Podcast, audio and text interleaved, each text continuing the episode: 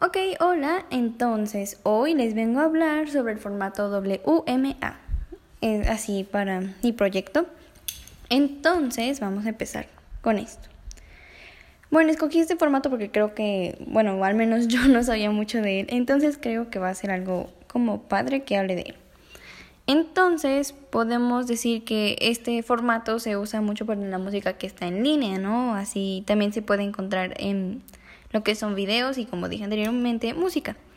Bueno, em, este formato de video se desarrolló en el año 1999 por Microsoft y básicamente esta es la alternativa, era la alternativa del formato MP3 del mismo Microsoft. Es muy similar aunque mejorado en algunos aspectos y tiene una compresión también muy similar.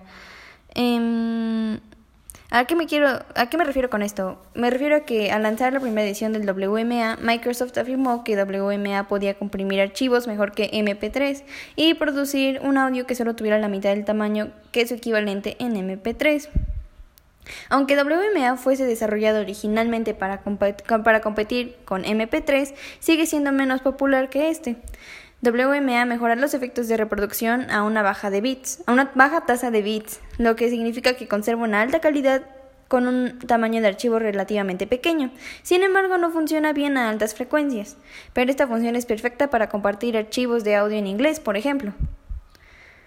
Algunas de las ventajas del WMS es que hasta la fecha este Microsoft ha lanzado alrededor de 8 ediciones de WMA y estas permiten la encriptación de bajo certificado con la idea de proteger los derechos de autor, por ejemplo, de la música, algo que los músicos y productores realmente sacan, mucho provecho de esto.